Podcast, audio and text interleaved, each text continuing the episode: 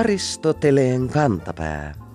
Ohjelma niille, joilla on äidinkielellä puhumisen lahja kuin vettä vaan. Kuntapolitiikassa kuohuu aina, mutta harvoin nuo pärskeet ja järistykset pääsevät valtakunnallisiin tiedotusvälineisiin.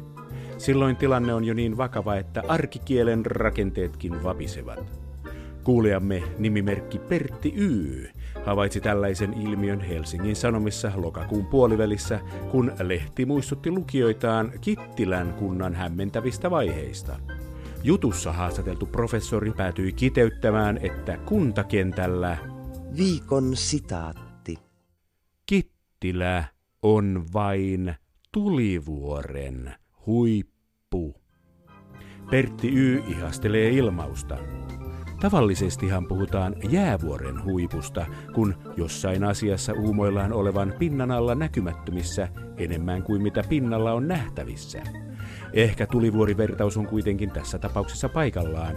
Kun huipulta mennään syvemmälle, niin taitaa löytyä aika kuumaa tavaraa.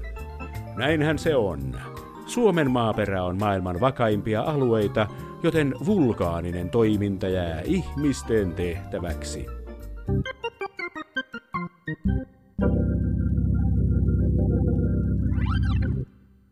Hyvää sadannetta itsenäisyyspäivää, hyvät suomalaiset. Vai mitenkäs tämä laskutoimitus nyt menee? Katsotaanpa Matti Klingen mainiosta kansallisia symboleitamme ja niiden syntyä käsittelevästä kirjasta Suomen sinivalkoiset värit. Sieltä löytyy luku Merkkipäivät ja suurmiehet, jossa aluksi muistutetaan, että tällaisen joulukuun kuudes tyyppisen itsenäisyyspäivän esikuva on Ranskan vallankumouksen heinäkuun 14 ja Yhdysvaltain itsenäisyysjulistuksen heinäkuun 4.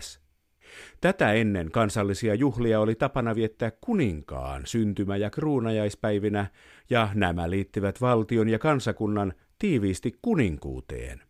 Vuonna 1917 itsenäisyysjulistus 6. joulukuuta ei saanut suomalaisia juhlatuulelle. Enemmän iloittiin tammikuun neljäntenä päivänä, kun Venäjä, Ranska ja Ruotsi tunnustivat maamme itsenäisyyden.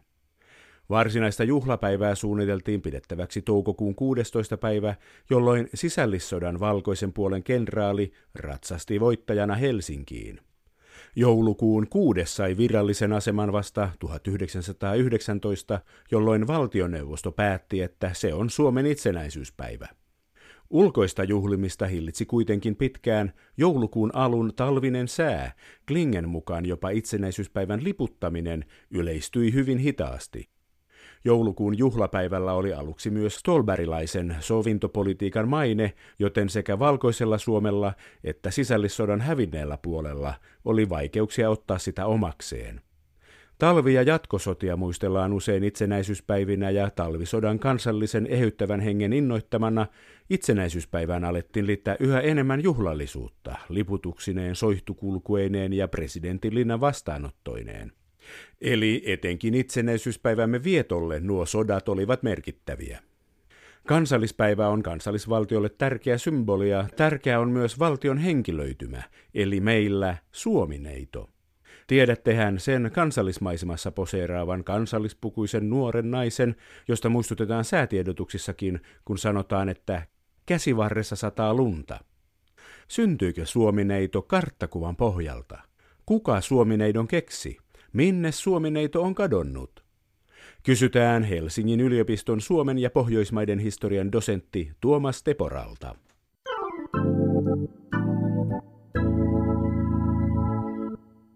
Moni meistä ajattelee, että idea Suomineidossa tulee Suomen karttakuvasta, jossa Inari Utsjoki on tätä neidon päätä ja käsi on sitten siellä Kilpisjärvellä ja Hameen helma hulmuaa lounaassa ja etelärannikolla.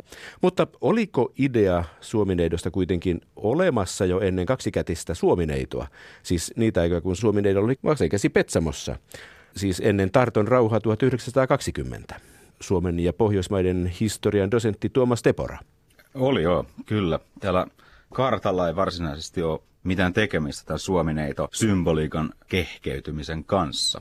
Se on sitten tavallaan siihen liitetty. Ja jos ajattelee jotain tavallaan niin kuin varhaisia karttoja, niin näissä on aika usein haettu jotain tällaisia inhimillisiä hahmoja, jotka kuvaa alueita, maanosia ja kansakuntia.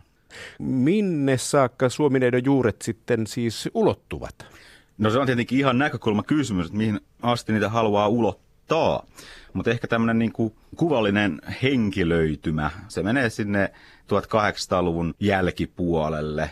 Tietenkin sen juuret on varhaisemmat jo, ihan klassisia esikuvia sillä on. Ja totta kai täytyy muistaa, että Suomi neito on nimenomaan neito, ja se liittyy myös tämmöiseen kansakunnan rakentamiseen 1800-luvulla, erityisesti sen jälkipuolella, jossa Suomi oli niin kuin nuori.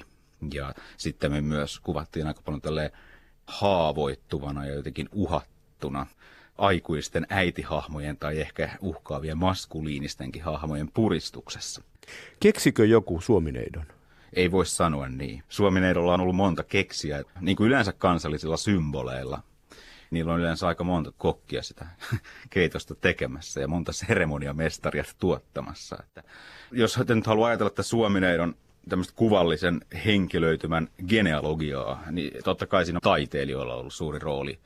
Ja meillähän tietenkin Suomineidosta kuva tämmöisenä kansallispokuun puettuna vähän niin kuin tämmöiseen pastoraalimaisemaan, maaseutumaiseen ympäristöön sijoitettuna hahmona, mutta että alun perinhän tässä oli paljon muitakin ideoita, että Suomen edellä kuvattiin ehkä enemmän just nimenomaan tuosta niin valtioaatetta.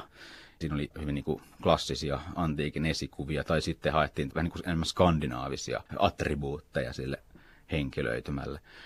Että ei voi sanoa, että Suomen ei olisi keksitty. Se on niin kehkeytynyt. Tunnettuja tällaisia Suomi-neidoksi ymmärrettäviä, ei välttämättä sellaiseksi aikoinaan kutsuttuja niinkään, niin, niin löytyy vaikka Aleksanteri toisen patsaan jalustasta Senaatin torilta Helsingistä. Sitten Runebergin patsaassahan on kans jalustassa. Sehän on Juhan Ludwig Runebergin poja Walter Runebergin veistämä patsas äh, Esplanadin puistossa. Ne sijoituu tänne 1800-luvun jälkipuolelle. Ja niissä on esimerkiksi käytetty vaikka esimerkiksi karhun taljaa, että ne on pukeutunut tällaisiin muinaisen mytologian asusteisiin. Sitten tietenkin tämä klassinen suomineito maalaus, eli Edward Easton hyökkäys niin sanottujen sortokausien tai routavuosien ajalta. Niin sehän on ehkä niin kuin kaikkien parhaiten tuntema taideteos Suomineidosta. Ja siinähän sillä on jo tämmöinen niin kuin kansallispukumainen sinivalkoinen asu, ja siinä on tämä niin kuin Venäjän kotka, joka hyökkää ja Suomineito pitää lakikirjaa kädessä ja puolustaa sitä, että se liittyy siis näihin autonomian ajan poliittisiin juttuihin, jolloin Venäjän valtakunnassa alettiin yhtenäistämään hallintoa ja se tietenkin koettiin venäläistämistoimina ja niitä alettiin sitten Suomessa vastustaa. Näitähän levisi tällaisia postikortteja ja tällaista, mutta kyllähän sitten tota Suomineito symboliikkaa käytettiin lehdistössä ja nimenomaan myös pilalehdistössä. Täytyy muistaa, että Suomineito ei myöskään ollut mikään tämmöinen muuttumaton hahmo, eikä välttämättä aina edes positiivinen hahmo, että se oli myös satiirinen hahmo. Ja Suomi-neidossahan tulee tietenkin mieleen meille tämä tämmöinen niin kuin hyvin suomalaiskansallinen, siis fenomaaninen suomen kielisyysliikkeen tunnushahmo, mutta, mutta kyllähän esimerkiksi ruotsinkielinen sivistyneistökin kuvasi Suomea tämmöisellä nuoren naisen symboliikalla. Se kuvasi Suomea lakikirja kädessä. Vähän niin kuin symboliikaltaan erilainen. Ja sitten täytyy muistaa, että käytiin myös sisäpoliittista kamppailua näiden pilahahmojen välillä, että useinhan Suomi-neitoa saatettiin kuvata myös tämmöisenä lihavana suometar mammana, että se ei ollutkaan enää neito, vaan äitihahmo. Ja se oli nimenomaan sitten usein niin kuin ruotsinkielisen sivistyneistön tämmöinen vähän niin kuin pilkkanimitys vanhasuomalaiselle puolueelle ja sen kannattajille. Ja toisaalta sitten itsenäistymisen jälkeen hän ei ollut niin tärkeää välttämättä enää kuvata tätä Suomi-neitoa tämmöisenä neitseellisenä, vähän niin kuin puolustettavana aggression kohteeksi mahdollisesti joutuvana hahmona, vaan silloin Suomen edusta saatettiin tehdä nimenomaan tämmöinen suomalaisuuden henkilöitä, joita voitiin myös ironisoida, eli harrastaa sellaista niin kuin itseironiaa. Ja silloin Suomineito saattoi olla nimenomaan vaikka pulleja vähän niin kuin ylensyödy hahmo, jolloin kuvattiin tällaista valtiota, joka tavallaan niin kuin riistää kansalaisiansa kyllä meillä nykyäänkin on vielä niin kuin aika erilaisia ajatuksia Suomen edestä. Suomen eitoa voidaan käyttää nimenomaan erilaisia tarkoitusperiä ajatella. Se on hassua, miten tuolla idässä on äiti Venäjä ja lännessä on Svea mamma. Muista jostain lukeneeni, että Svea mammalla olisi ollut tytär nimeltään Aura. Hän siis asui Suomessa ja heidän mielestään tämä Suomen neito on nimeltään Aura. Suomen ja Pohjoismaiden historian dosentti Tuomas Tepora. Niin, tämmöistä ajatusta on varmaan esiintynyt varsinkin Ruotsin vallan ajan loppuaikoina ja sitten myös sen jälkeen, kun Suomesta tuli osa Venäjää tai suuri ruhtinaskunta. Ja kyllähän nämä suomalaiset Turun romantikot ja 1800-luvun alkupuolen intellektuellitkin myös ajatteli tämän aura-symboliikan kautta, mutta toisaalta alun perinhän sillä viitattiin nimenomaan tähän niin kuin varsinais-Suomeen, joka siis tässä Ruotsin valtakunnassa Finland oli oikeastaan yhtä kuin varsinais-Suomi. Tässä oli tietenkin just se ongelma, että sitten kun tämä suomalainen autonomia kehittyi ja tuli nämä omat valtiopäivät, oma raha ja näin poispäin, Suomi alkoi muistuttaa niin kuin oikeita valtiota. Suurin osa Venäjän sisällä, niin sitten piti kehittää myös omaa symboliikkaa. Ja eihän sitä sitten voinut tavallaan niin kuin ottaa tällaista historiallista aurahahmoa. Onko koskaan ollut semmoista ajatusta, että Suomineito kasvaisi aikuiseksi ja ryhtyisi Suomi-äidiksi? On ollut ja se on aina välillä kasvanutkin, mutta sitten se on tavallaan niin kuin regressoitunut takaisin neidokset. Tämä äitisymboliikkahan on ollut aika vahvaa kriisiaikoina. Esimerkiksi just sata vuotta sitten. Varsinkin sisällissodan aikana niin puhuttiin Suomi-äidistä. Ei välttämättä ollut mahdollista kuvittaa lehtiä silleen, mutta että Suomi-äiti oli tavallaan silloin paljon tärkeämmässä roolissa. Se johtui nimenomaan siitä, että äiti on turvallinen symboli ja neito on turvaton. Samaten toisen maailmansodan aikana aika paljon myös käytettiin tätä Suomi-äiti-symboliikkaa. Ja välillähän se Suomi-äiti on tavallaan kilpailu sitten Suomi-neidon kanssa. Ja sitten täytyy muistaa se, että eihän tämä aina ole ollut myöskään feminiinen tämä henkilöitymä. Että kyllä myös varsinkin siis nimenomaan nuorilla tämmöisillä maskuliinisilla mieshahmoilla on ollut kysyntää tiettyinä aikoina ja nimenomaan maailmansotien aikana varsinkin jos ajatellaan sitä sisällissodan jälkeistä aikaa ja voittajien näitä vapauden patsaita, jossa on tämmöisiä nuoria klassisten esikuvien mukaan veistettyjä hahmoja. Nehän eivät tietenkään viittaa suoraan niin Suomeen, mutta että siinä on se idea nimenomaan se, että haetaan kriisiaikoina turvaa nuorista miehistä ja äideistä. Ja sitten neidot on tavallaan sitten näinä muina rauhan aikoina ne, joita sitten puolustetaan. Johanna Valenius on kirjoittanut siitä väitöskirjassaan, kuinka siinä tavallaan tämä kansakunnan rakennus tämmöisenä hyvin miehisenä projektina näkyy että kansakunta on paitsi miehinen projekti, myös miehinen projektio, eli siinä on tavallaan keskipisteessä tämmöinen saavuttamaton neitohahmo, jota koko ajan liehitellään. Ja se on niin se Suomi. Eli se tavallaan luo semmoista homososiaalista yhteisyyttä NS-suurmiesten ja vähän vähäisempienkin suurmiesten välillä. Toisaalta tästä täytyy muistaa, että aina kun puhutaan tällä tavallaan sukupuolittuneesti, niin se on aika helppo aina luiskahtaa siihen tavallaan, että kyseessä on miehinen projekti ja siinä niin kuin kaiken keskellä on joku saavuttamaton nainen. Toisaalta kyllähän niin kuin miehiä, ja varsinkin nimenomaan nuoria miehiä, on, on tämmöisenä kansallisina symboleina ihanoitu myös Suomessa. Esimerkiksi sisällissodan aikana niin valkoisella puolella eräät naiset kirjoittivat oodeja kaatuneille jääkäreille tai nuorille miehille, joissa niistä tavallaan muodostettiin tällaisia kansallisia symboleita. Palataanpa Suomineitoon ja mietitään tätä muutosta karhun taljasta kansallispukuun. Edward Iston maalauksessa eihän siinäkään ole kansallispukua. Siinä on valkoinen asu ja se sininen raita on hienosti semmoisena liinana siellä hulmua tuulessa. Joo. Tämä kansallispuku tematiikka on kyllä kauhean mielenkiintoinen johtuen siitä, että Suomen edullehan se kansallispuku puettiin samaan aikaan, kun kansallispuet yleensä vähän niin kuin keksittiin. Että siinähän käytettiin aika paljon muinaispukuihin liittyvää symboliikkaa aluksi, ja sitten kun tätä kansallispukuja alettiin kehitellä 1800-luvun jälkipuolella, joka liittyy tämmöiseen ihan nationalismin traditioiden keksimisliikkeeseen, joka ei ollut mitenkään suomalainen ilmiö sinänsä, niin, niin totta kai se puettiin se Suomen henkilöitymäkin kansallispuku. Että oli sitten nimenomaan tämän niin kuin fenomaanisen liikkeen juttu. Ja silloin siihen haettiin symboliikkaa tällaisesta maaseudusta ja suomalaiskansallisuudesta ja näin poispäin mun käsityksen mukaan vielä siinä ennen itsenäistymistä, niin nämä kansallispuut oli enemmän tämmöisiä selkeästi geneerisiä. Ne ehkä ne oli enemmän niin kuin karjalaistyyppisiä, koska se heimoromantiikka oli aika oleellinen osa tuota varhaista suomalaista nationalismia. Mutta sitten se muuttui 1900-luvun alussa ja erityisesti sitten 20-luvulla siten, että näihin vakiintui semmoinen niin kuin raidallinen hame näille suomineidon kuvituksille. Ja se taas sitten viittasi enemmän tämmöiseen länsisuomalaiseen ja hämäläiseen kansallispukumalliin. No mä en nyt itse ole mikään kansallispukuekspertti, mutta siinä oli myös vahva ruotsinkielinen paikalliskulttuuriliike samoihin aikoihin, ja niillä oli kanssa tätä raidallista hametta, ja ehkä siinä niin kuin haettiin myös semmoista kompromissia, niin kuin muussakin kansallisessa symboliikassa, että on tämmöinen niin kuin suomalaiskansallinen perimä, mutta sitten myös se, että Suomi on osa Pohjoismaita. Et Suomen lippuhan on myös tämmöinen kompromissi. Et siinä on sinivalkoiset värit, jotka on fennomaanien värit, mutta sitten ristimuoto, joka on taas pohjoismainen. Niin, niin ehkä siinä oli vähän samantyyppistä meininkiä. Sitten tota, Aimo Reitala, joka on siis jo edesmennyt taidehistorian professori, niin kirjoitti 80-luvun alussa jo teoksen Suomineidosta, ja siinä hän ajatteli, että se on tämän tunnetun kahvimerkin, eli Pauliigin kahvineito, joka kehitettiin vuonna 1926. Ja hänellä oli niin kuin kansallispuku. Ja että sillä olisi ollut aika iso merkitys, joka on kauhean mielenkiintoinen juttu sen takia, että tässä oli kaupallinen tunnus. Ja Elovena-tyttöhän tuli samoihin aikoihin, itse asiassa vähän aikaisemmin. Ja Elovena-tytölläkin on tämmöinen raitamekko. Että se liittyy itse asiassa siihen aika paljon. Mikä mielenkiintoisinta, niin samoihin aikoihin myös muita kansallisia symboleita alettiin käyttää kaupallisesti. Sisupastilit tuli samoihin aikoihin ja, ja alettiin valmistaa sisukuorma-autoja.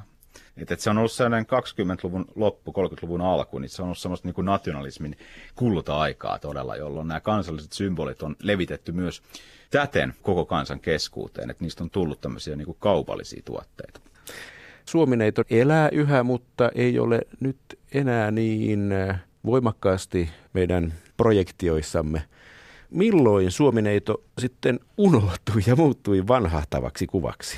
20-30-luvulla oli sesonkiaikaa, vähän ennen itsenäisyyttä oli kova sesonkiaika. Oliko se toi 60-70-lukujen kulttuuriradikalismin melskeet vai sota-ajat vai missä Suomen ja Pohjoismaiden historian dosentti Tuomas Tepora? Niin, toisaalta voidaan ajatella, että ehkä Suomen ei nyt välttämättä ole muuttunut vielä ihan täysin kuluneeksi symboliksikaan, että näähän elää tällaista omaa elämäänsä.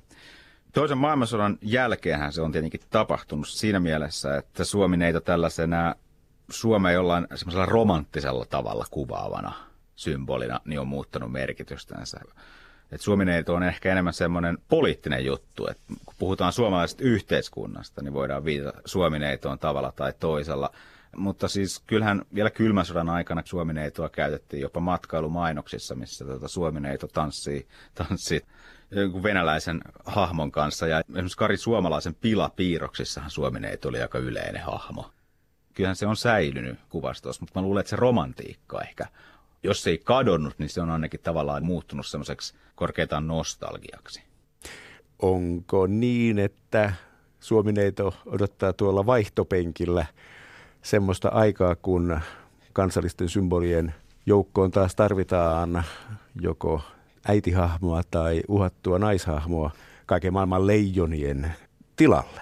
Niin, se voi olla mahdollista. Toisaalta se täytyisi koodata joka tapauksessa uudestaan koska eihän se toimisi tällaisena neitohahmona enää semmoisessa niin perinteisessä mielessä lainkaan, mitä me ajatellaan. Mutta sehän ei sinänsä ole ihmeellistä. Näitä kansallisia symboleita koodataan koko aika uudestaan ja ne ladataan kokonaan koko ajan uusilla merkityksillä. Mutta kyllähän se niin on, että se, se semmoinen niin rakennemuutos, mikä on tapahtunut 60-luvulta eteenpäin, eli jo 50 vuotta sitten on jo vienyt Suomen eidolta sen tietynlaisen terän, että se on jäänyt vähän niin kuin elovenätytöksi.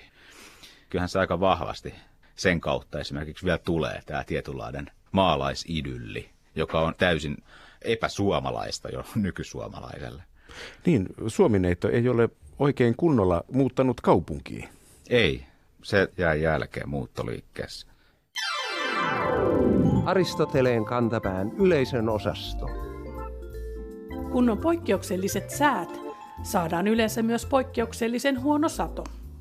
Jos viljelijöiltä kysytään, niin Normaali vuosi on äärimmäinen poikkeus. Yleensä on joko liian kuivaa, märkää tai kylmää. Pro Agrian johtava asiantuntija kertoo Suomen Kuvalehden haastattelussa, että vuosi 2017 oli sekä märkä että kylmä. Siksi viljelijöiden olisi kannattanut ottaa vapaaehtoinen satovakuutus. Hän jatkaa. Tämä on uusi järjestelmä, vain muutamilla sadoilla on vakuutus. Tehokasta viestintää yhdellä kertaa kerrotaan kaksi asiaa, iloitsee kuuntelijamme Jyri ja jatkaa.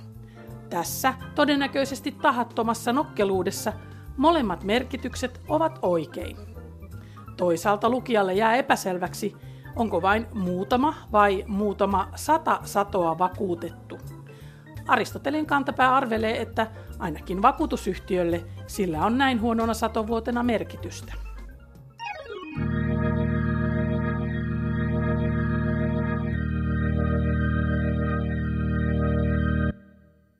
Innokkaimmat tulevaisuuden tuulien haistelijat ovat jo jonkin aikaa ennustaneet Gutenbergin aikakauden kuolemaa, eli sitä, että lukutaito menettää asemansa ja tilalle astuu visuaalinen, kuviin perustuva maailma.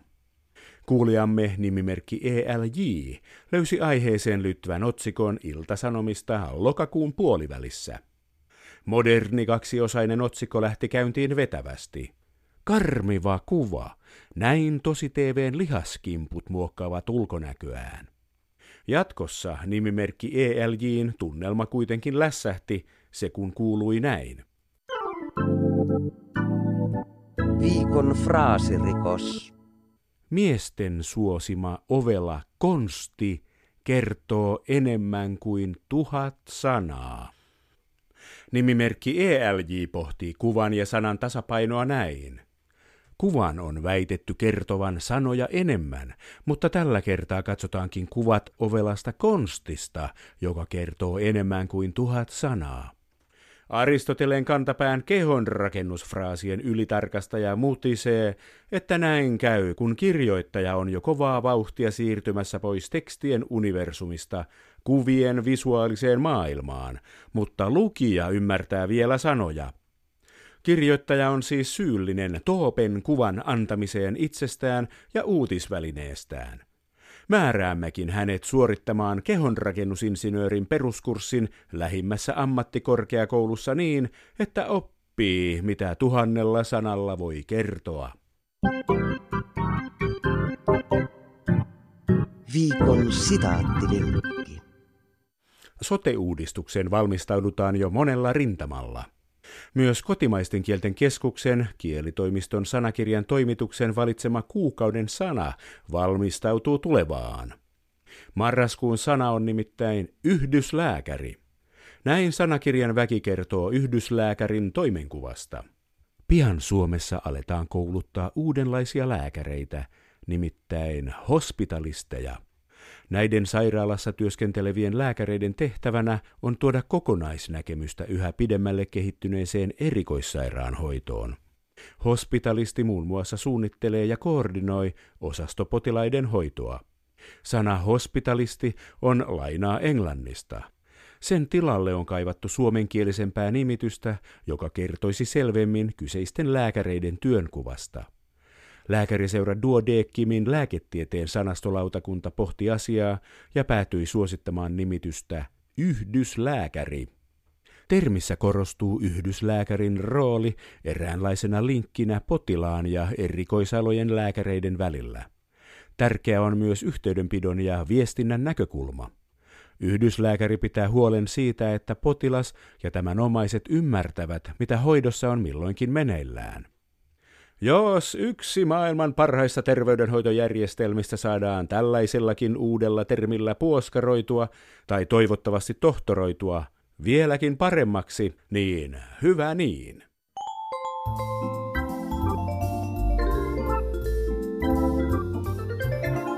Kerro Aristoteleen kantapäälle, mikä särähtää kielikorvassasi. Tee se internetissä, osoitteessa – www.yleradio1.fi kautta Aristoteles tai lähetä postikortti PL 58 00024 Yle. Aristoteleen kantapää selvittää, mistä kenkä puristaa.